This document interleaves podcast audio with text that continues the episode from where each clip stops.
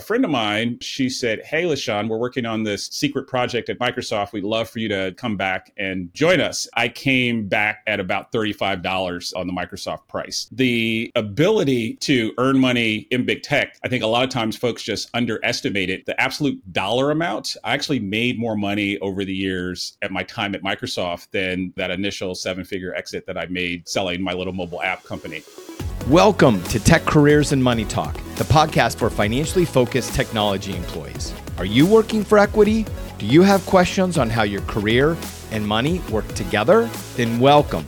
Every week, we discuss strategies and tactics for how to grow your career, build wealth, and reach your financial and lifestyle goals. Welcome to Tech Careers and Money Talk. I'm your host, Christopher Nelson we want to understand how do we go from building equity in technology companies to our own personal exit. For many of us, the exit means many different things. We need to see examples of what success really looks like in a personal exit. I'm excited to introduce you today to LaSean Smith. LaSean is a technology employee who's worked for larger companies like Microsoft and Amazon, and he has exited financially independent to run a micro PE company a set of companies that he is the owner, operator of, owns them outright. And their main metric is cash flow is he wants to see that cash flow in, increasing year over year so that he can make more investments and it also can provide a living for himself.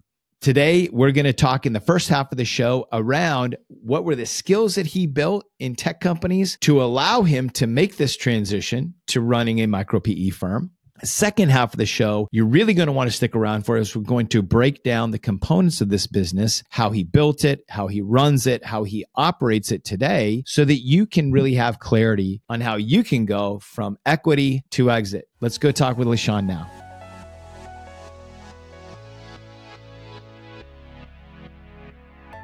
Okay, thanks for joining us here today. I am so excited to introduce you to LaSean Smith. LaSean Smith is the founder and managing principal of CAGR, but he started his career in big tech like many of us. I'm talking Microsoft, Amazon, Deloitte, and built a lot of skills to then transition into this business that he now owns and allows his financial independence. Interesting point is he started his career as an entrepreneur, 10 years old on the playground selling Chick-O-Sticks. Welcome, LaSean. Hey, Christopher. Great to be here. And for folks who don't know, uh, Chick-O-Stick is this kind of peanut buttery um, kind of candy. So anyone with allergies will want to stay away. But uh, uh, I figured, hey, sugar sales. So I learned some of the basics of consumerism early on. Well, and it's so interesting that you know when I when I read your story, read your background, you were so entrepreneurial growing up, but you made the decision to start your career in big tech. I'm curious why that was, why you decided to move to big tech instead of creating something of your own early on. Yeah, well, maybe before and after aren't the best words for me to describe it. Uh, and it's really been um, kind of this windy journey. And so I had attempted to start other businesses before that and really didn't have the right operational muscle. I have, uh, you know, pretty good product instincts and technically, um, you know, I was pretty strong, but, you know, I was that guy out there building the product, hunting for the customer. And so I had the whole kind of pyramid inverted and you know wasn't validating the market properly wasn't sorting out the go to market like i was doing everything backwards right? And i was like well um, you know i can write a great piece of software that no one wanted. And so what i found was the you know folks that I respected started to find their way into some of these larger companies, and you know I would get opportunities, and eventually it worked out where you know kind of that ikigai, something that was you know quite interesting to me that I could add value to, that I got energized by, and uh, we can get into this maybe later in the conversation. Not only was that great from a skill stacking standpoint, but it actually you know connected me and, and helped me learn how to think about money, and so I don't believe those two are decoupled, and so I always you know try to re, you know bring this into the story in that it wasn't just like oh i got this job i learned this skill i started the business. Um, you know it was kind of this expansionary thing that was it happened very organically. I didn't have a master plan. I got very fortunate to uh, have a great set of coaches mentors and sponsors and really the only thing i can take credit for was you know i kept showing up. I think that's very insightful where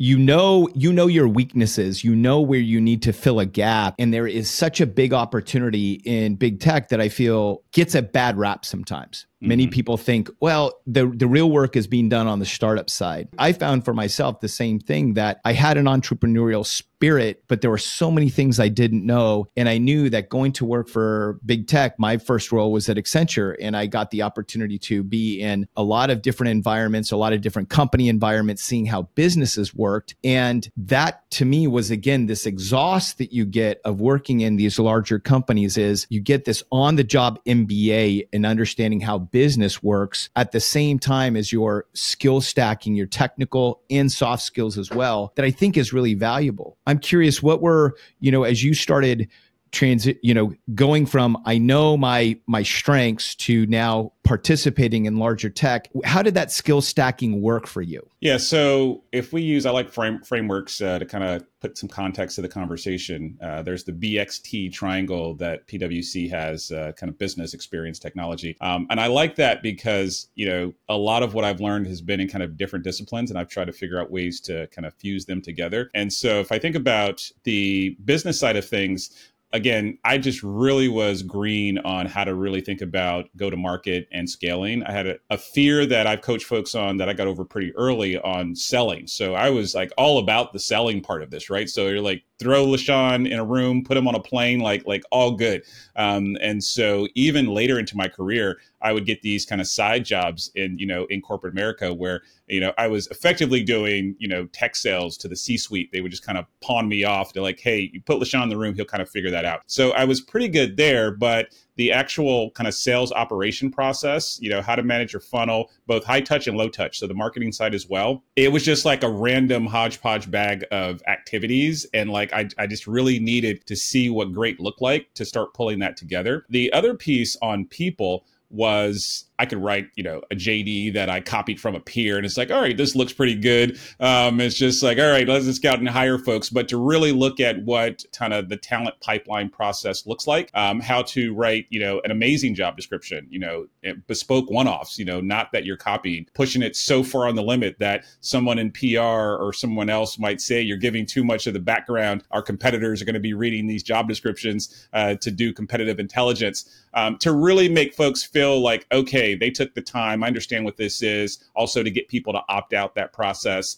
Uh, one of the things that was really great during my Amazon experience was kind of the rigor of the interview process and how you kind of rethink uh, the idea of uh, you know kind of multiple board based interviews especially bringing folks outside of the hiring chain into the process where those folks don't have anything to lose to say not inclined on an interview right? Um, they're just like i'm here to hold the bar for our hiring practices and how you can you know kind of bring those all together. One quick anecdote that uh, was very helpful in that process was uh, the tool that we use to provide your feedback uh, you cannot see the vote. Everyone had a thumbs up or thumbs down uh, and all the notes for whatever leadership principles you were interviewing on you didn't see the vote or the notes of the other interview folks on the panel until you submitted yours uh, and oh. so it's almost this like game theory thing where you're just like, ah, what do I put here? And, and, it forced you to to tell the truth, um, or at least just to be more thoughtful and say, all right, I'm not going to go with the group thing. You know, what what are my real feedback?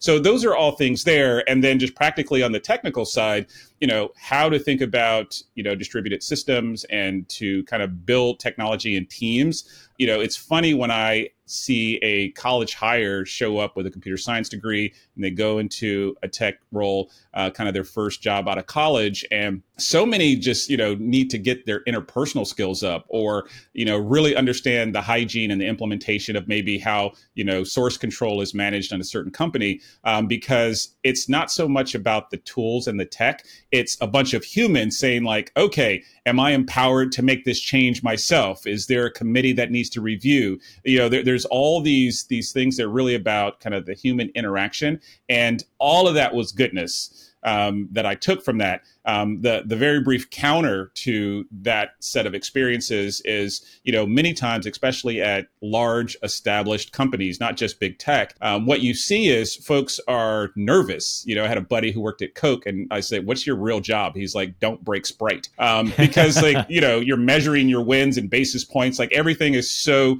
you know you're at scale, and so many times there is a very very high level of risk risk aversion. Uh, I used to call them the no police. You know, the the lawyers would show up, you know, some compliance officer would show up, and you know, all well intended, but they had been incentivized to slow things down. And I like to say that, you know, large companies move in months and years. A well-run startup is, is you know, a growth startup should be running in weeks. Uh, and if you're very early stage, you know, ideation to pre-seed, maybe even seed, you need to be running in hours. Like you have to move fast. And so that's a thing that I've tried to learn to remind myself um, to do the opposite of, of the big tech. But um, the list of what I learned is much deeper than the, the, the things not to do. Well, and, and to recap that, I think that that's very interesting because what you learn there and the takeaways are super valuable for people who are operating startup companies. And I'm curious how, you know, we'll talk a little bit later how this maps to what you're building now or have built now. But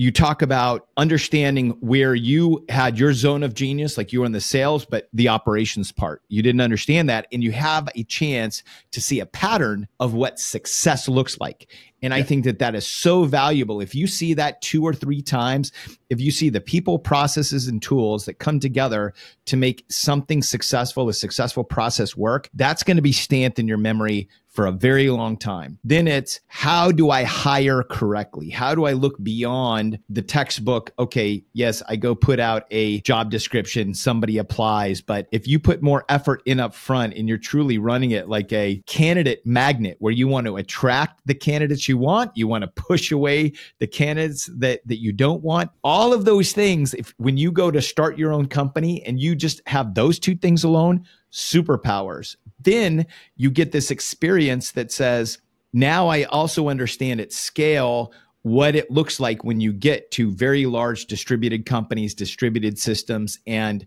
you know there's some fragility. There's also um, you know some value in that. But then how do you scale that back and say, what do I need to do if I am a smaller, you know, medium-sized company, startup company, or seed company? All of those lessons are really important for us to digest here because that's what's going to allow us to work for larger companies and then to scale ourselves in building other things that we want later. Yeah, 100%. And something you said there that is worth underscoring.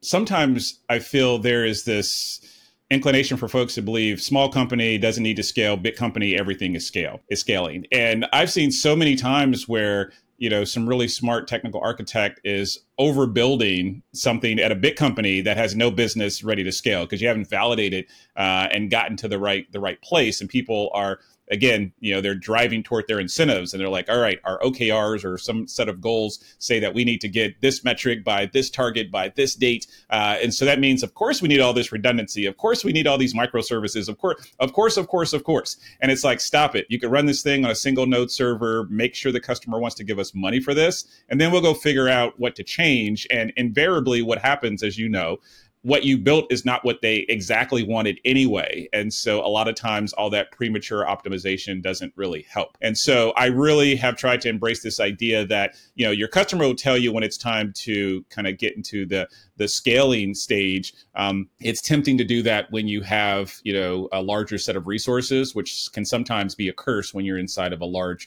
well-funded organization. And this demonstrates to me why leadership and and having broad oversight of what's happening in the broader tech community is important to bring that home and being able to say we need to be nimble now. We don't need to be scaling. I, I just see that you know pervasive throughout technology that good leadership is critical to understand how to make uh, business decisions that are best for the customers. Yeah, totally. I'm curious with your experience in big tech, did you start getting an understanding? You know, you worked for Microsoft, you worked for Amazon, you started seeing, oh, owning shares, being part owner in these companies was something that was beneficial to you, understanding the equity component? Oh, 100%. So I'll go through this quickly, but I think the chronological uh, flow is helpful.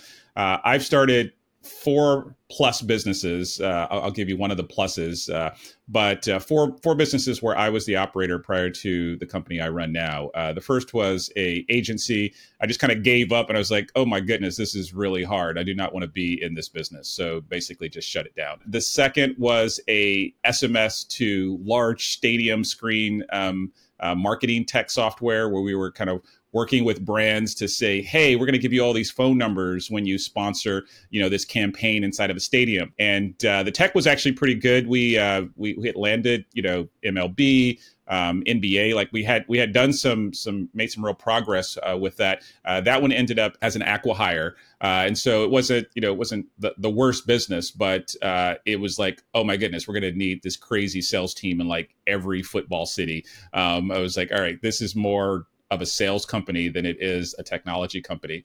Um, I worked on a, um, a, money transfer system, and uh, again, we underestimated the biz dev. Uh, this was before Western Union would go into high risk places, and you know all the banking and regulatory issues. Like it was like, all right, LaSean, you're doing dumb stuff. Um, so there was there was a plenty plenty of these. Uh, I started a mobile enterprise company that would connect backends like SAP and other things uh, to to uh, iOS uh, kind of development uh, in the early days of the iPhone, and that was the company that I sold. And we just kind of found this kind of arbitrage window where you know sales teams and other folks needed to get this data, and and you know kind of today, which sounds laughable, you know, you'd have like some REST API, get a token, and off you go. We built a whole company around the inefficiency of that um, because folks were they were so frightened, you know, that like this data leak would, leakage would like have their data all over the place and so everything was kind of like batch data warehouse processes where it's like two days ago was the, the most recent sales data you could get. And we said like, oh, we could do this in real time. And it was like magic.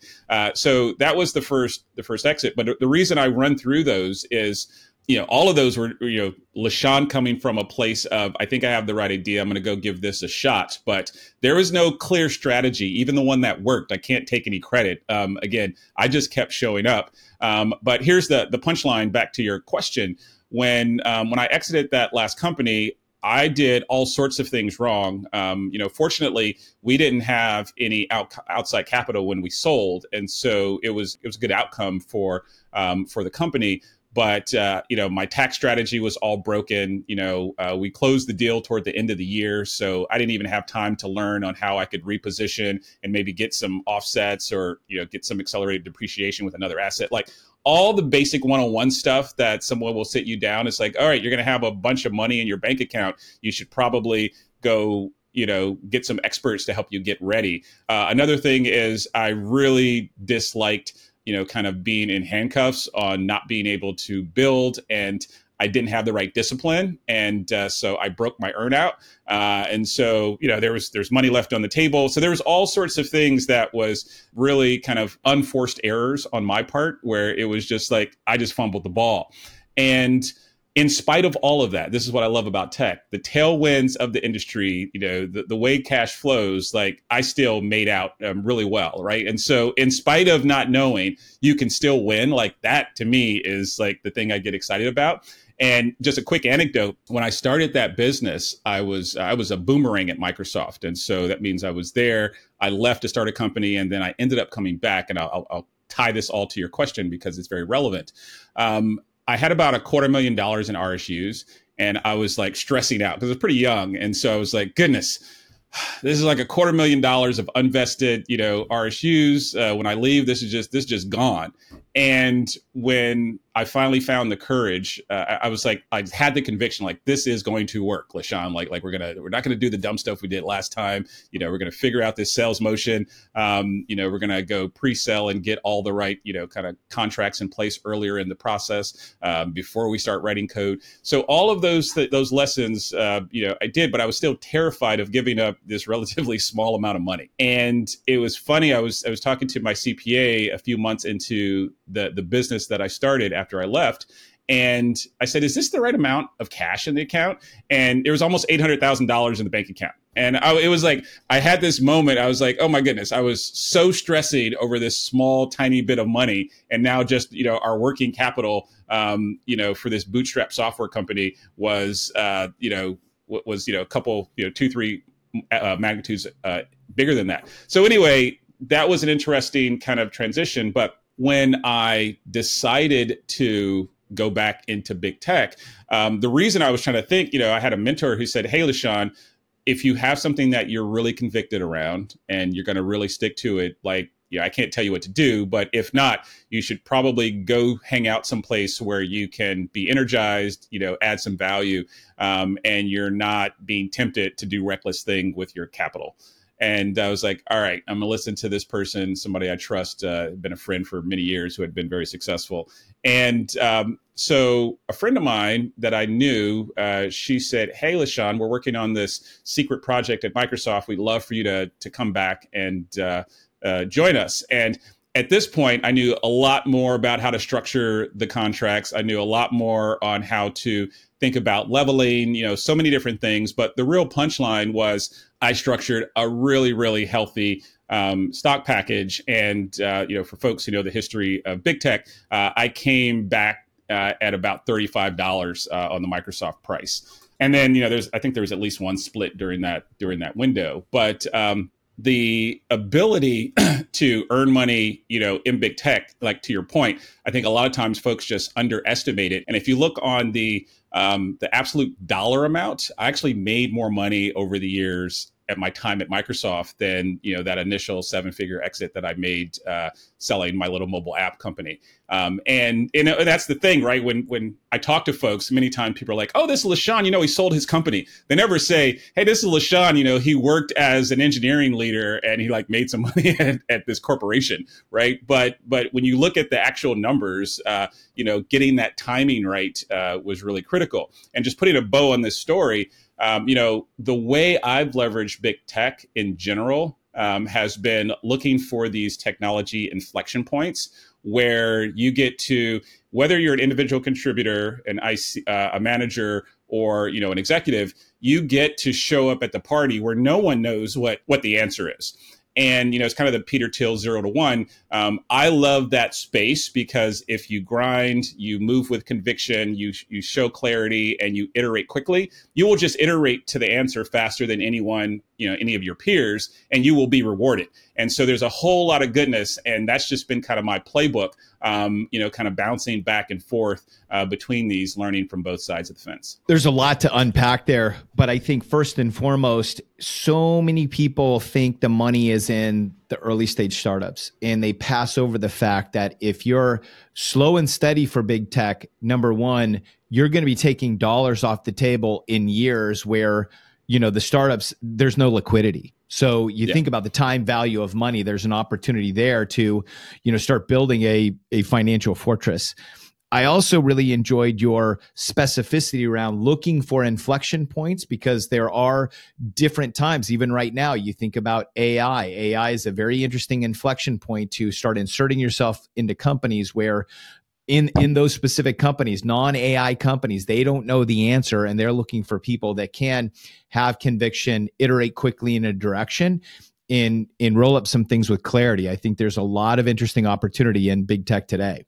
So you and i were talking earlier about the fact that we get into big tech and it is easy to get comfortable to maybe lose some vision to you know be sleeping in our silk sheets as they say but then you start getting a desire to to move on and, and really understand well what's next for you? When at what point did you start realizing my time and, and, maybe it isn't a clarity of my time in big tech is done but it's i there's something else out there for me and i want to graduate into what's next. What was what was that like for you? Yeah i mean since i've i've you know i look at this not as a fork in the road that you know never changes and there are more seasons. I look at it what's my skill stack what's my interest level and where are these opportunities? And this is where you know i have a I have a technical background why i really embrace sales and finance and like that's been kind of the, the thing for me. Even today that's that's kind of the reason i do the job that I, I do because i love the opportunity to be able to move through all three of those. But whatever you know someone who's listening might might see as their unique skill uh, stack I think you have to take that into consideration. So, you know, if someone has something hyper unique, it's like don't dismiss that as like this, like oh, I'm, I have this weird skill or this strange experience, or you know, I speak this language that you know maybe isn't you know considered like a global business language. Like, don't discount any of that stuff. Like, go sit in a room and figure out how do you kind of pull this together.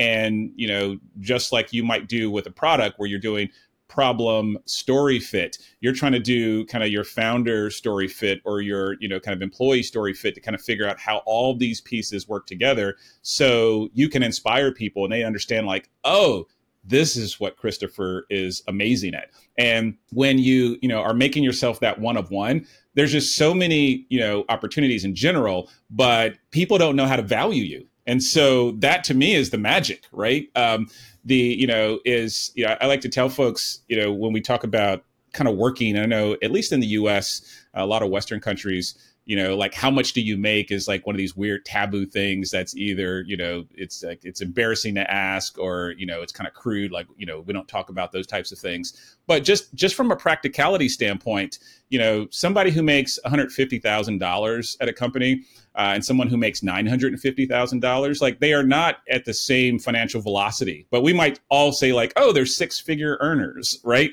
Like it's like this Boolean, like one bucket of people and and so this idea that there are so many ways for you to take your skill set and and go and leverage it i think is important. But also once you start turning that skill into dollars just having clarity on um, kind of where you're at on your journey i think is so so important because you know, you know no offense to some of the folks who are early in career who maybe they've made their first million dollars. Like when i made my first million it was like amazing. It was transformative, right? Um, and I thought I had it all figured out. And I'm like, okay, there are so many seasons to this. Um, and so those folks are like on TikTok and YouTube telling folks like, I found the secret. And it's like, you know, it's like one of those things if you've ever been to a fancy hotel where, you know, you think you're at the top floor and then you find out the penthouse actually has its own elevator. Um, there's also there's always another door. And so we're all leveling up in this game. And uh, yeah, just be really cognizant to the current season. Uh, and I'm sure, you know, many of the principles that that you teach on just kind of basic financial wellness is also part of this uh, this journey. Well, this journey, and and I think for many of us, LaSean, we're trying to understand many of us didn't come from money. I know i didn't come from money. Then all of a sudden you step into it. Then it's it's two things. It's how do i manage it responsibly you know yep. not go out and be you know some sort of you know multimillionaire cosplay because we all know that it you you can lose it just as fast as you make it. And then it's how do we start transitioning this into a you know combination i call it a portfolio lifestyle where i have some of my dollars working for me. I'm also now taking my skill stack and i'm leveraging it to create multiple streams of income to then create to support a lifestyle that i want to live. Okay i want to have more time with my sons. I want to have geographic independence. I you know these are some of the things that are important to me but that's where I think people in technology understanding going back to your story which I think is is really relevant to when you focus on skills you also then are aware and understand the money and all the time being focused on business how do you run and operate a business right you can then get to a point where you say okay now how do I translate that into what's next for me? How do I graduate from a single full time employer into now running a portfolio of things? Once you kind of you know hit whatever your version of financial independence is, I think mm-hmm. psychologically mm-hmm. a lot of things change, right? And so you know, I like when, when I when I'm coaching or mentoring folks around their business. You know, someone you know may have aspirations of creating a unicorn. Someone else like we want to get to a hundred million dollars of you know top line. Somebody else is like, you know, I just want to make a half a million dollars a year. Like everybody has different goals. It's all good. Um, I don't look at lifestyle business as a pejorative. I'm like living life in style sounds amazing. like, like, like that sounds pretty fantastic. So anyway, for me, when I have observed kind of an undeniable trend, uh, you, you, may be familiar with the uh, Matt Ridley's book, The Rational Optimist, uh, which you know is you know the punchline is look for a unique point of view where the rest of the world is looking at things through the lens of pessimism and you see it you know through the lens of optimism.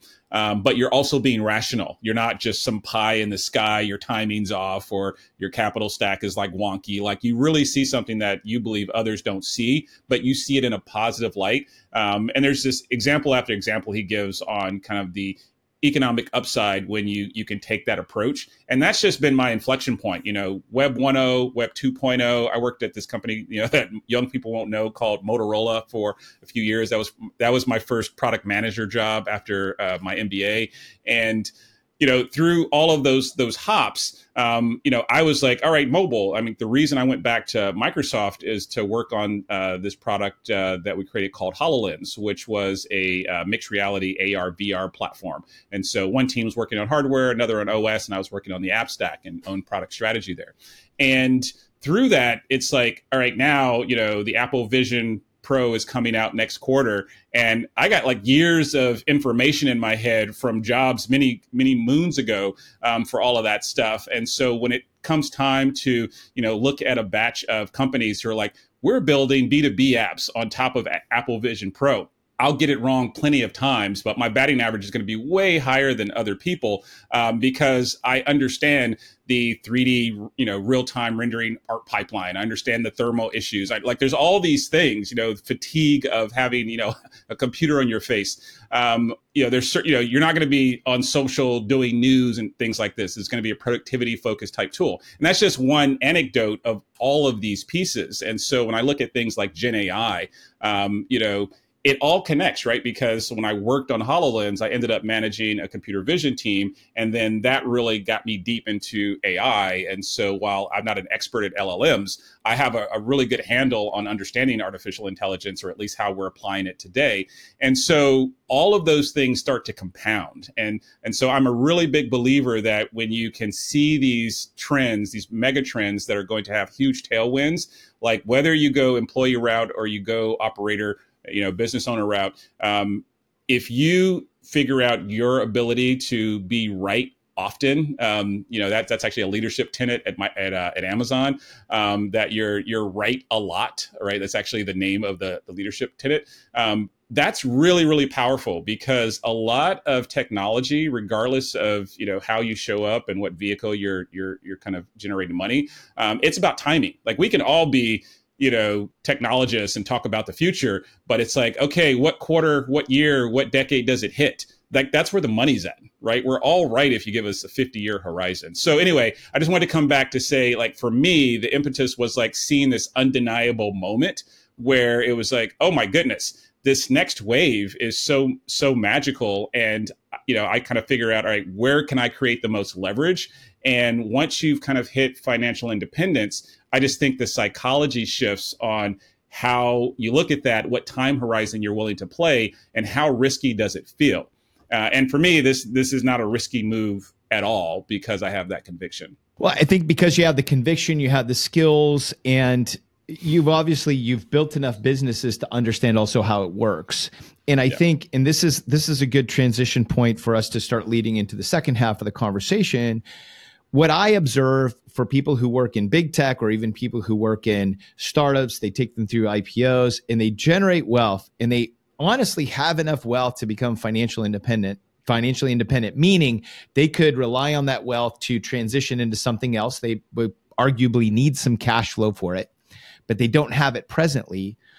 They struggle with this transition. They struggle with okay how do i now turn this what I have, my wealth, or how do I, you know, maybe I haven't ventured out and been my own entrepreneur.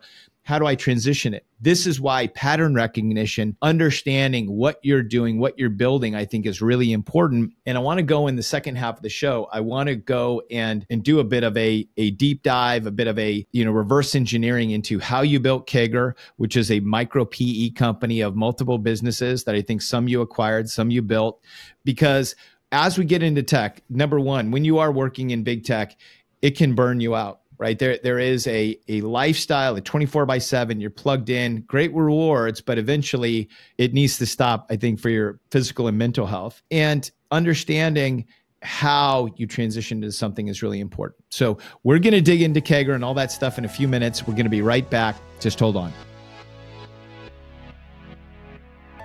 All right, we are back here with LaSean Smith.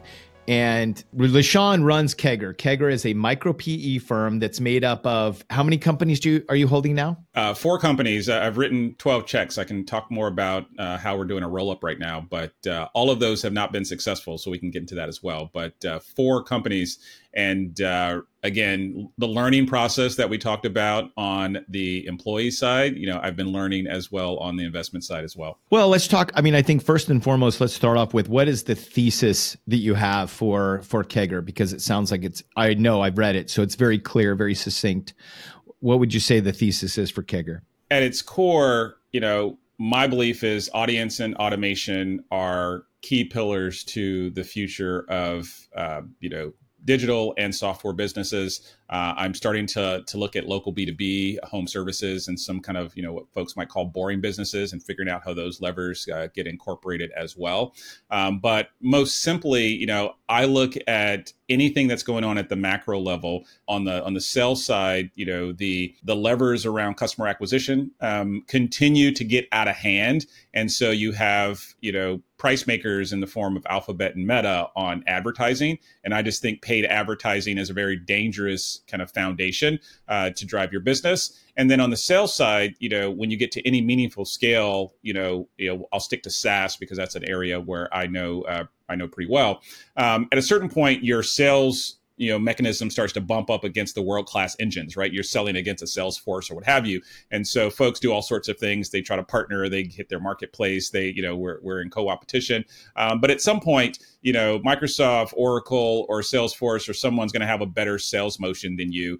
And this is why you see a lot of those tuck-in acquisitions happen over the years. It's like okay we could build this to 500 salespeople and we're not going to sell our, our product, which actually may be better than some of these engines. And so the counter to me to that is, you know, folks finding ways to continue to optimize a traditional high touch uh, sales funnel or to really figure out how to operationalize a low touch funnel and that's what I believe is uh, is a huge unlock for these smaller businesses. Um, much more challenging to do at scale. Uh, but if someone says, "Hey, you know, there's a business and this is going to cap out at, at 10 or 20 million in top line," I believe a very human driven brand um, you know, with content marketing, organic marketing, um, really is the unlock for these. And you can't rush it. And this is, you know, kind of tied to the capital type. This is why I don't think they're very good fits for for VC. Um, you can't blitz scale your way with this process. You know, sometimes it can take you know months and months it could take a year and a half for for you know you to start seeing some benefits there and so you really need this patient capital to go pull that off and so audience is the the first pillar automation on the back end and just being very efficient. Um, the way I like to describe it more more actionably is I'm trying to um, run async companies, right? And I found that to be the descriptor that can help because if I generically say automation or, or, or something like that, it can just be used so many so many ways. Um, but we see what happens when you have a remote first organization that says, "Hey, um, we don't need everybody at this stand up on this one time of the day, um, where you know somebody's up at you know, you know some odd hour of the day, and then the other person is like, like how can we change, right?" And so the idea of, I mean, we do a ton of you know video Loom type um, recordings, so we don't need meetings. Uh, we're a writing first culture, so you know you write it down, so you're not freestyling uh, in the course of a meeting. You're not thinking the ideas on the fly, and so there's a bunch of these kind of kind of best practices. Um, but the real kind of investment thesis there is if you can build an async company, you can start to decouple all of the the strenuous points across the kind of the big beats of sales, delivery, and support. And so I'm just on a mission to to look for those types of companies. More specifically, I'm in the process of uh, a, a, small roll up uh, to service small businesses kind of throughout their value chain. So how do they start, grow, and sell? Um, you know, if you've ever worked with, you know, an investment banker who's going to go help a company, you know, sell, and they go work with a small business, many times the small business isn't sophisticated um, or the deal's too small for the right type of investment banker to pay attention to them. So basic things like their data room, their SIM, uh, that's their confidential uh, information uh, memorandum, like all the stuff it takes where you like, I put years in this business, I got it to the right place. Now I'm ready to go, you know, get this this check. Um, I've learned a lot through this process on, you know, how do you, you know, not just grow but sell the business. And so what uh, I'm doing right now is rolling up a, a set of uh, small tools and software plays to help folks do more DIY on this, so they don't always have to get priced out of the market because you know they're they're a small sub fifty million dollar deal that a traditional bank won't won't pay attention to. So that's the lane. It's audience and automation, and it's really focused on you know helping you know these smaller businesses uh, start, grow, and and sell themselves. And there's all sorts of interesting conversations that spill out of that, um, but much of it is a contrarian view that says you don't have to grow a massive business to win. Um, you just need to be very cognizant of your capital stack because the more of that pie you own, you know, there's that that saying that I hear VCs, some of my VC friends say, "Well, LaSean, you know, do they want to own a you know a big slice of zero percent or a small slice of hundred percent?" And it's like, sure, like yes, mathematically, but most of those you know folks who are going down the VC path, you know, it's not going to hit to their third, fourth, or fifth try, right? And so that's a 15, 20 year journey that you're committing to. And if you just look at the cash on cash, there's so many ways to just make more predictable money, um, not getting on that you know that hamster wheel. And so I just look at it, you know, call back to our early part of the conversation as a uh, another path, uh, not the path, but another path. Uh, and uh, so, as you hear me talking about this, it's not just what I do. Um, I'm also kind of beating the drum to kind of drive awareness that this is another lane that people can consider. Right, and so it's it's really because I, I know you're focused on the automation. The is it attention? Was that the first one? Uh, audience and automation. Yep audience and automation and then you're you're looking to buy these these high cash flowing businesses. So you're creating a portfolio where you're spending your time and effort but it's also kicking off significant cash flow. Did yep. i read that right? That's yeah. correct. Yeah. And and that i think is so important for people to understand because you know it goes back to you know one of the things when you talked earlier about the rational optimist i think there's there's two things that i've observed and this is where i'm trying to bring data to the table is when it comes to working for tech equity, so many people look through the lens of startups and say, oh, the only way you can make money is through startups because yep. that's what the media talks about the drama, the ups, the downs, the failures, the successes. When it's like, no, let's actually look at the boring equity of w- working for larger companies.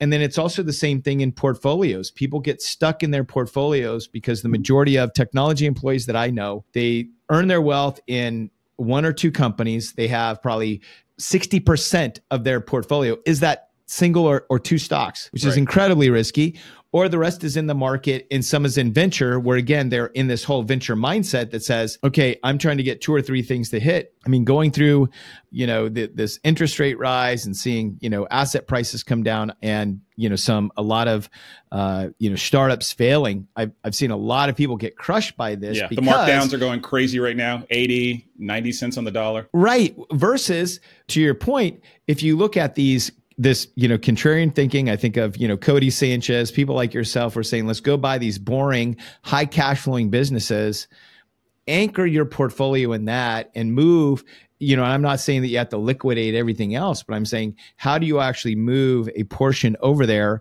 and create this as a business that you operate? And so i'm curious to understand for CAGR you know what is what is your current role and what are some of the businesses that you're spending time on right now yeah. So the, the part I just want to underscore that you said that's very important is as, as you look at this, you want to not only have the right assets, but you want to figure out what the right allocation is for your destination and your path, right? And so I I don't preach a way like you know I don't have a system. Um, what I've learned is I will get myself in trouble if I invest in certain things. Uh, before, you know, I invested full time. I had done a number of angel deals, and my first vintage, I got really fortunate because I just invested alongside of other people. I had enough sense to say, well, um, let me go with some folks who are pretty smart at this already, and you know, those are really tiny checks, right? You know, those uh, those early angel checks are you know 25 50 100000 dollars. So these aren't these aren't big money checks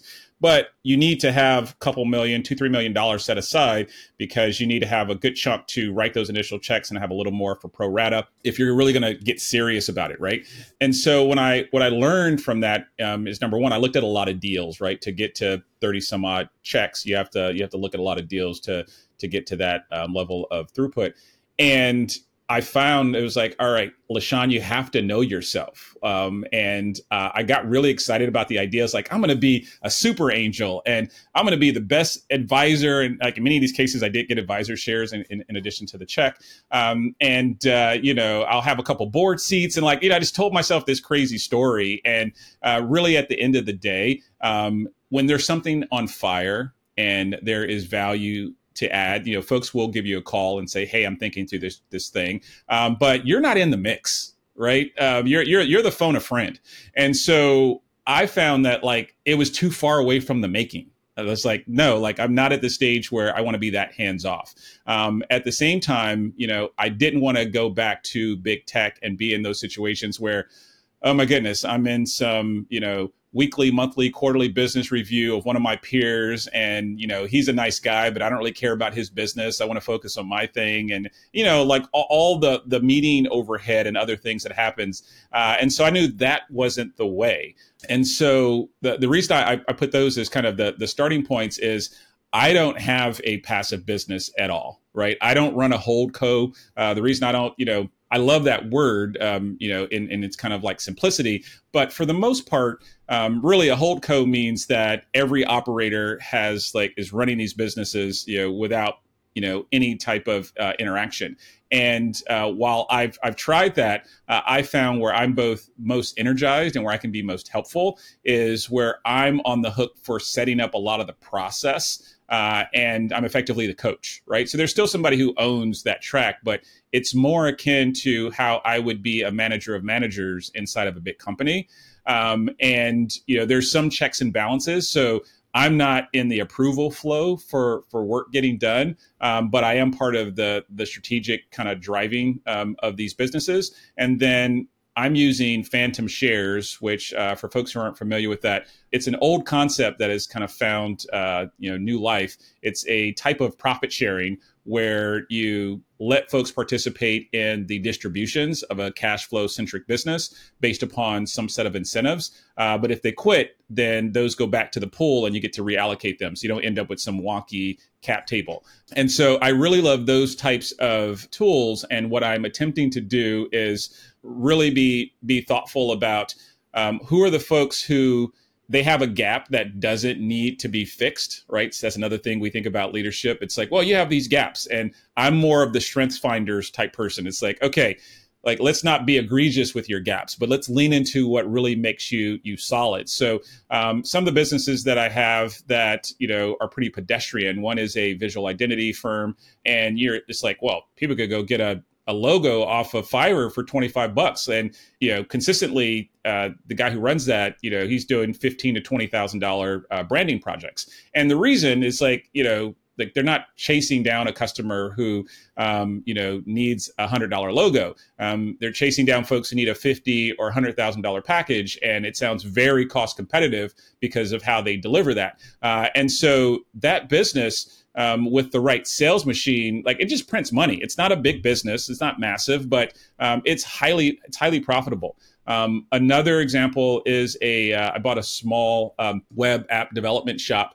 Those are a dime a dozen, right? There's like how how would you even survive in that world? And I just made a small tweak and said you all aren't going to do any more of these these kind of trivial um, uh, just kind of web apps because a lot of these kind of SaaS apps are just kind of crud apps anyway, right? They're just forms over data, uh, and reposition them to conversational products. And so they're a product design company, and they only focus on this current wave of conversational products. And so folks are trying to figure out how do I incorporate, you know. Anthropic or OpenAI or some type of LLM into my business. Uh, and so there's just a clear lane, right? And so these are not meant to be in this current wave businesses that will you know survive 15 20 years i know that um, but the cash that's throwing off you know from those companies um, helps me kind of cycle it into the next wave of ideas uh, and as i said I'm really passionate about this idea of helping small business owners move through the full life cycle. And now um, that there's more cash to play with, I'm looking at some of these uh, traditional things outside of tech, um, you know, like home services, construction trades, and what have you, that have kind of a local moat. Because you know, I'm here in Seattle. You know, there's somebody in St. Louis who could just copy my business. All good. I don't have a plan to go into St. Louis. And uh, there, there's all sorts of goodness if you can take audience and automation and then apply it to those types of businesses as well. And again, all of this stuff is connected. You know, all that goodness that I learned at a big company can now be applied to how we run our uh, our goal setting, how we do strategic prioritization, um, how we do our experimentation plan. That's one of the things that I learned at Amazon that was very powerful on setting financial budgets for your experimentation. So it's like, all right, what's your experimentation cadence? All right, weekly. How much is your are you willing to spend on experiments in either lost revenue cloud costs, employee time. There's all sorts of attributes here that you can calculate um, over the next 90 days. And you might say, all right, we're willing to spend, you know, at our tiny little companies, we might spend 80,000 on experiment. You know, when I was at a big company, we might say we're going to spend $12 million, you know, on experiment for two weeks. Um, and you go A B test or multivariate test this thing. And you are writing these things like hypotheses. You say, we hypothesize that X, and then you know what you're going to do based upon outcome A, B, or C. Uh, and when you write like that, all I have to do is show up for a 45 minute weekly business review and do a one on one with the operator. And then off they go, you know, and, and I can, I, I, believe I can scale to about six or eight of those. And so I just love these types of approaches where you're taking the best ingredients from all these different um, you know environments and kind of making this fusion dish of a company taking your skill stack that you've developed so well and now you're you're focusing it at these these different companies you know generating cash flow that then becomes this essentially this self-perpetuating machine and yeah. And it's focused on cash flow which i think is to me having a a portion of your portfolio that's that's kicking off some good healthy cash flow is just I mean, what I've seen as I've been studying the portfolios of the ultra wealthy is you need to have a healthy portion of cash flow to be able to maintain and reinvest as you go forward. Just having growth only creates a lot of risk. Yeah, and and tying that, um, I do think it's important. I think your your audience uh, will understand this to also think about your tax strategy in all of this. And so when you're when this stuff is this cash is getting thrown off, I'll just give you a little structured, a little insight to how my my business is structured. I have uh, what you know legally looks like a hold co, even though I have a pretty active role in in much of this work, um, where all of these initial baseline um, deals get parked and that's so they just look like departments right? And so all of that uh, can be cross collateralized um, and so the cpa knows how to go chunk this out but it's it's no different than you know uh, a big company having you know you know consumer business and a b2b business or B, you know what have you. We're just a little baby version of that. And then when something gets to uh, enough cash or some other legal reason um, when it gets spun out it's an it's its own entity usually a subsidiary of, of that. And uh, but the beauty of all of this is uh, a lot of that cash can even compound inside of the company and then when you need to make a distribution you know figure out what you're going to do i found that while i love real estate I have to be an LP in real estate, like because like when I when I first sold my company, I did Christopher, I did all kind of crazy stuff. I I invested in movies. Don't do that. Um, I mean, I was fortunate that some of these things uh, did well, uh, but it was really more of a, uh, the outcome of ZERP and all of this like cheap money floating around that um, the streamers were just buying everything that that showed up uh, and because they had you know they had cheap money, uh, and so that's not a you know a reliable business plan. Uh, I built two spec homes, and again, like just super random things, right? and what I found was like I need to stay in my lane. Um, I know how to make digital products. Like that's my thing. And so my uh, kind of investment strategy is very, very simple. Um, I have a fair amount of my net worth locked up in my investment vehicle. I still have a decent size of my um, RSUs that I haven't moved into uh, uh, an ETF or some type of index because I believe in you know a company like Microsoft or Amazon, and uh, I think it has some some more way to go. But really, the the bulk is just uh, I have some T bills for my short term. Um, I have a bucket of cash, and I have you know uh, a decent amount of money in VTI. Like like this is the most simple you know again not financial advice, but like the most simple basic thing. And then I have um, uh, four pieces of real estate that throw off a little bit of cash, uh, but they're fully managed. Like I, I like I'm horrible at anything related to uh, the operational element of real estate. And so, anyway, I say that to give some broad strokes of like like how I've structured my system. And what I found is um, if I want exposure to say real estate, I need to be an LP. I need to give somebody else some money and just say like, if that's your life, like professionally that you're doing, like go be great at that. Um, and then I'm going to focus here instead of thinking like, hey, that's interesting over there. What you got, Christopher? Um, maybe I could uh, partner with you. Like, no, LaSean, stop doing all of that stuff. Like that just that just gets me into trouble. I think that's uh, such a wise, you know, self observation that that you've made because as we transition from full time employment to what I call you know the portfolio lifestyle you're just really truly managing your portfolio you need to have certain sections that are on automatic that you yeah. are letting experts do those things because our passion and our joy is going to be spending our time operating the things that give us the juice, right? The things that give yeah. us that feedback that activate our zone of genius. And I have definitely seen people tripping over their own shoelaces because they want to have control in all aspects.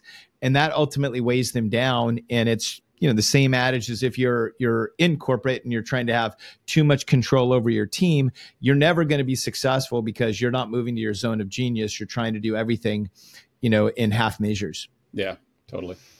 100% so what's what's the future right now for for CAGR yeah so we are going to uh, roll out this new brand uh, early part of next year. And again you know think about companies, you know, let's let's take a financial, you know, fintech product like Wealthfront.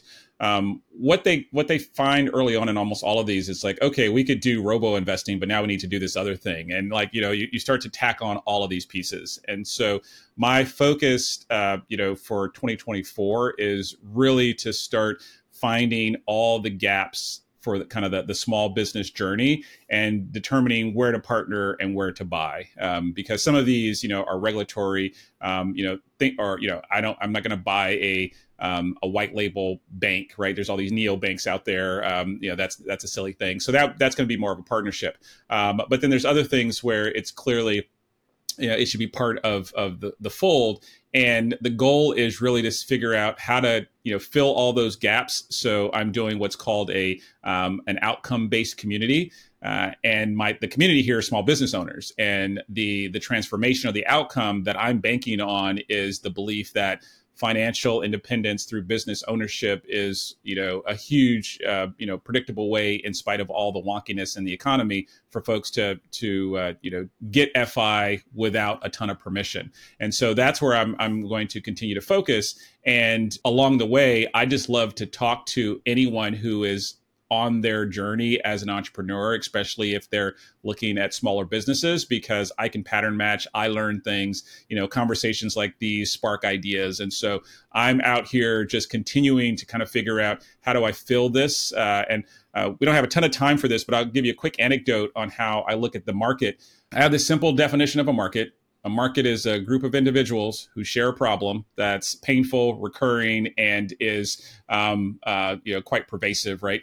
And ideally, if it's a great market, it also is a group of folks who have the willingness to pay for that. Uh, and I try to uh, to validate that as early in the process as possible. So while you know I still yeah, I do very few incubation type deals. Um, the the beauty of acquiring a company is you figure out if there is a market there, right? Like you know, you just go look at their you get access to their Stripe account and their bank account, and you can go see how durable are you know is is this money. Um, and so as I'm going through, I'm also trying to figure out is there any shift in behavior or regulatory issues or technology pieces that are going to allow different segments or industries of these small businesses to survive and thrive in a different way? You know for better or worse you know people you know i don't mess with f&b like food and beverage or restaurants. Like i don't know how to add value customer cash flows are very brittle um, but there are all sorts of things that are like core to our economy, especially at the local level. And I'm just super, super interested in how can we reinvent some of those. And so whether you know somebody has a crawl space company or a roofing company, um, I, I, just like there's untapped opportunity there for these to be economic engines. Uh, and just you know, uh, you know, just a finer point on that. If you look at what the folks in Groundworks are doing down in San Diego. Um, they started as a, a PE firm. Uh, the the investor, the GP, shift it to becoming an operator to go run this business, and they do foundation repair right? So so it's a pretty vanilla business. And uh, the last public number I heard, uh, this is a private, uh, is PE obviously, um, was eight hundred million dollar top line a year, right? Fixing foundations, right? Um, and and there are all of these businesses that uh, are, are in that range where you could do, you know, tens, in this case, hundreds of millions of dollars, and you're never going to be, you know, in the media. No one's going to know your name. Like it's all good, um, but you're really kind of driving this this real economic engine and going full circle. I love this idea of go get your personal finances in order you know grow the gap delever yourself you know working in tech um, then use that money when you're ready to either buy a company or figure out a way to de-risk starting a company. And then i like the the base 10 approach. Go make two dollars then 20 then 200 and you know and eventually to me, the psychological point for a lot of folks is um, once they have a couple hundred grand in their bank, Charlie Munger used to say a hundred grand, um, you believe it can work. Um, I believe when you're at that next zero, you're at $2 million. Now you're like, okay, um, I have enough breathing room and uh, you can kind of like, you know, kind of move with intention. Uh, and then there, from there, you know, you're kind of in the club and uh, it's just, you know, kind of time to get to work. So these are all the things that are energizing me and keeping me excited. And the goal is really to not only kind of make money but do it for a customer base that I really love. And that's so important that we we leverage everything that we've learned and the opportunities we have now to to really make impact. And yeah. I'm you know huge subscriber to that as well. And especially right now there is that you know we're in the middle of this great transition of wealth, right? From the yep. baby boomers to the next generation and people talk a lot about assets. The reality is there are a lot of businesses right now, and I just saw one in my hometown of Oroville, California. There was a, uh, you know, it was a uh, sporting store, but also behind they also had a business where they uh, sold a lot of uh, reloading shell equipment. Mm-hmm. And they didn't have anybody to pass it on to. And so, you know, it was a thriving, successful business, part of that community that probably could have gone on for years. They ended up shutting it down. Yeah. You know, yeah, selling it for parts. so many times. Um, there's a fence company that's closing down um, not too far from me, and you know it's like fences. so it's like like like what is this? And the reason um, the business did so well was uh, the big box stores, you know, the Home Depots, Lowe's, what have you. Um, they don't have enough stock or the specialty components, and so there's this still this this you know really practical gap. And uh, yeah, they're likely going to be shutting it down um, just because they can't find a buyer to kind of kind of keep that going. And these are not complex businesses. You know, you know how you think about you know all your add-ins and, and valuing a business sometimes the owner is not properly accounting for their contributions. That's why they have you know metrics like seller discretionary earnings and other um, kind of evals. But but once you actually normalize and see like how much cash is actually kind of spilling out of these companies there are plenty where you know if you're great at hiring the right people there's enough cash to pay them. Uh, and then your forced depreciation or however you're going to drive up the value of that business doesn't have to be reinventing it or totally changing things. A lot of times it's just these small tweaks uh, that really transform things. And and many times for for us in technology, it's bringing bringing technology. Yeah, yeah, and it doesn't have to be sophisticated. Um, I know we're, we're we're going tactical and kind of abstract in this conversation, so hopefully folks are keeping up as we zoom, as they say. But one of the things that I've been guilty of uh, as someone who knows how to make things. I'm like, oh, we'll build an internal piece of software for that, and it's just like dumb. Like, don't do that. Um, and so when I look at some of the current batch of AI tools, um, you know, we'll, we'll, put the more technical tools to the side, but even simple things like Microsoft Copilot, you know, it's ten dollars for a Microsoft 365 license, thirty five dollars for a Copilot license, and for forty five dollars a month um, you now have given that team member basically their own assistant. And you know, like these are the things that I, I, feel operators should really be looking into. There's the switching costs, obviously, for getting in and out of these tools. And so that has to be factored in, but that's a big deal. And there's so much to this goodness where it's just like, okay, you know, is there just a spreadsheet where you already have your data? Just have your your team members talk to that data. Like that you don't need a custom expensive workflow tool. Um, that's a $45 a month solution. And and i'll put a, an asterisk. Um, i believe that this next wave of of software products for business are also going to be disrupted on the business model side because compute has gotten so cheap. You know, we, we talk about GPUs and AI and all these types of things, but the actual cost to run a basic SaaS uh, product has like plummeted. And so we know how to build these tools. They've gotten much, much cheaper. And I actually think that per user pricing is going to be under duress over the next few years. And that's an opportunity for investors because the, you know, the, the beauty of the resilient, um, you know, recurring revenue of SaaS is like, you know, maybe one of the second best business models of all time. And the, the, what's lovely about that for folks is that you can collateralize it like you know some type of annuity stream um, but I, I, believe even that's going to be attacked because there's smarter ways to build and so if you're an investor or you're a builder um, don't just think about you know what the tech is doing what's the new latest language you know large language model but like how can the same product that people already have on their p&l um, how can you make a 50% better version that you sell for 10 cents um, on the dollar. I mean, this was the whole Google business model when they went uh, with uh, with paid ads as they competed with you know broadcast television and print. They said, "Listen, we're we're we're way cheaper, like like orders of magnitude cheaper." And so you know, I'm just using SaaS as an example, but I think we're going to see some price compression on some of these things, and that's also an investment opportunity. Truly, truly. Well, I have a feeling that you and I could keep jamming on this all day, but yeah. uh, no, thank you so much for sharing with us. You know your journey, you know the skill stacking, everything you learn, and how you've translated that into CAGR. I want to end up, we're going to do a, a, special fire round because I know that you uh, subscribe to Stoic philosophy. So we got oh, five yes. questions around Stoicism that we're going to throw your direction here. So, how has Stoicism influenced your approach to entrepreneurship? Uh, I'll give you two quick things there. First, I love to say move without permission.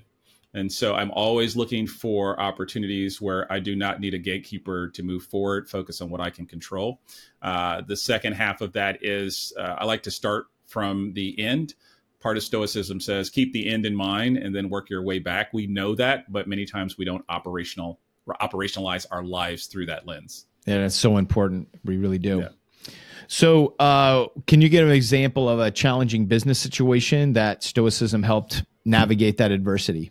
Well, there's so many, but you know, in in spirit of a kind of a lightning round, you know, I'll say first the the principle is focus on execution, right? So I found myself time and time again getting caught up in, you know, the latest tech, the the newest thing. Like, look at this prototype that I built over the weekend. Everyone, isn't it so magical? And if you, uh, I'll, I'll, go to another Matt Ridley book. We called him out earlier uh, with the Rational Optimist. He has a more recent book called uh, How Innovation Works, and he talks about the flows of inventors um, rarely benefit from the economic, you know, uh, kind of uh, upside. Um, doesn't mean you shouldn't be an inventor, but just look at history. Uh, innovators take that prototype or that invention and they go figure out how to sell it, how to make it cheaper, how to you know drive awareness. Uh, and a lot of what happens in tech. Um, especially in large tech companies, um, is you're part of the innovation system. And sometimes, you know, a company might say, oh, you know, Oracle didn't build that. They just sold that or stole that or, you know, and there's all this language happens, but I don't think folks really understand there's a taxonomy here. And the inventor class is different than the innovation class. And the innovation class is different than the operator class. And and so what I had to learn was many times I was misplaced in what position the business was in and I should have been in the operator class trying to take someone else's innovation and just selling it, operationalizing it for a specific customer. And I was over here trying to invent something. And it's no wonder it didn't work. Um, the uh, you know the, the, company I was talking about with the um, uh, the SMS to Stadium, that's a great example where like we built some really cool tech and uh, you know real time. There's all these things back in the day where you didn't have enough cellular coverage, and we had figured out all these these redundancy hops, and like technically is very interesting. Um, but at the end of the day, what we should have done is figured out, all right, can we operationalize this sales engine? Uh, and we didn't do that. And so you know just focusing on execution, I think, is really important, and figure out do you really want to be an inventor a, a innovator or an operator. None of those are wrong, but make sure you move with intention. That's great. What uh, what Stoic practices do you incorporate into your daily routine? So two things right now, just now, you know, that control how you react. That's something that I'm always reminding myself. Uh, someone prompts you with something. How am I going to act? More tactical and maybe actionable for the audience is I practice uh, calendar journaling pretty religiously. And the short version of this framework is you go through your calendar two to four times a day. You have things that you booked on your calendar, but sometimes you actually spent that time a little differently. The meeting ended up early and you called yourself learning and you watched a educational video on youtube. You said you were going to uh, go write this memo but you know you took a longer you know lunch break. And this is not about hustle culture or like squeezing out every um, you know kind of drop of productivity. Um, what it's it's about is treating your time budget the same way you you treat your bank account budget, right? So when you log into your bank account, you see how much money you have. I say when you log into your calendar, you see how many minutes you have to spend that week and how can you be very intentional. And the punchline of this tactic is you go back, I do it in 15 minute increments and I go refactor everything I did. And the point of the exercise is not to show anybody or to publish it, but it's to say, LaSean, you said your destination, what you want to accomplish in the next quarter, year, decade is X I have it written down. And then you spent your time here. And I'm checking myself, holding myself accountable throughout the day. And so I love this framework because you don't have to buy a new piece of software. Um, you don't have to be obsessive as LaSean and do 15 minute increments. You can do 30 or 60. Uh, and you don't have to keep the streak. My streak has been going on. The current one is about two and a half years that I've logged my my life in 15 minute increments. Um, but do it for you know like a detox. Do it for a week or 30 days and you'll see like all right i probably shouldn't have watched this extra three hours of, of netflix this week. And again no judgment right? Um, just ask yourself what is your destination? And if you're violating your own stated destination then maybe you want to spend your minutes in a different way. Wow that's very very powerful. I like that. yeah. What advice would you give to tech employees or entrepreneurs who are interested in the Stoic approach? I think the big one is is don't pay attention to status. Uh, Naval Ravikant talks a, a lot about this, uh, but it's just something that I really have to uh, remind myself because it's easy to get drawn in that game as you kind of go along the way. A very a very simple way to state this is don't pay for TechCrunch articles and and like like people will understand like the same you know like forbes is probably another good one where you know if somebody wants to cover your startup because you're doing something great like fantastic. But when you raise funds uh, let's say you're a venture back you know company um, you know many times they're going to connect you with a publicist and that pr firm is going to say we're going to help make you famous and we're going to go get some coverage for your company. And a lot of these placements are paid or pseudo paid and it feels good to see so and so just raised x million dollars. And guess what? Your customers don't read techcrunch. Um, and so just getting your head out of the social reinforcement of linkedin and these other places where where all of us live and we see each other and we're trying to compare each other. And it's like, oh, my buddy just, you know, raised X million. I remember this real story. I know this is lightning round, maybe super quick. Um, buddy of mine raised $15 million for his startup and our, we had ideas at a similar time. And I was just like sulking almost. I was like, like good for him. Like this is like one of my best friends. And I was like, man, but he raised 15 million. I mean, it was basically a, a 15 million dollar seed round. So like this is a meaningful, you know, size seed round, right? Um, and like super sharp person with pedigree. So this, you know, I'm not surprised that this happened. But then I'm like, well, where's my 15 million dollars for this idea? And like you got to look inward. Uh, focus on what you can control. And so, so much of this stuff is just um, just ignoring status. And, and I think status is a proxy of our measuring where we are in our journey and remind yourself that you're in competition with yourself. Wow, it's really powerful. Yeah. Um, and so, what do you think are the key benefits overall of just embracing this that you felt, you know, being in business, being in tech? So the name of my company is CAGR Investments, you know, compound annual growth rate. And I really believe compounding is the magic. And so I didn't mm. pick a financial metric just because it's like, oh, this is all about money. Um, I believe we can compound our personal development, our relationships with each other. And if you really look at operationalizing how you you show up day to day, um, you know, that kind of get 1% better every day. To me, that right. is the magic. And we know that compounding is exponential when you really commit in that manner. And so I always say, like, I got to get back to the making. I have a North Star that is six words, three sentences know thyself, make things stay free. And that is really driven by these Stoic principles to make sure that I'm focusing on LaSean and not everything else that might be happening around me. Well, that's so good. Well, LaSean, I can't thank you so much. Uh, I can't thank you enough for the time. Uh, appreciate you being here, and uh, we'll see you next time. Great to hang. Thanks. Thank you so much for listening to today's episode. I just have one ask. Please go to techcareersandmoneynews.com. Yes, techcareersandmoneynews.com and subscribe to our newsletter. That's where you can get weekly information on how to grow your career, build wealth, and meet your financial goals. Thank you.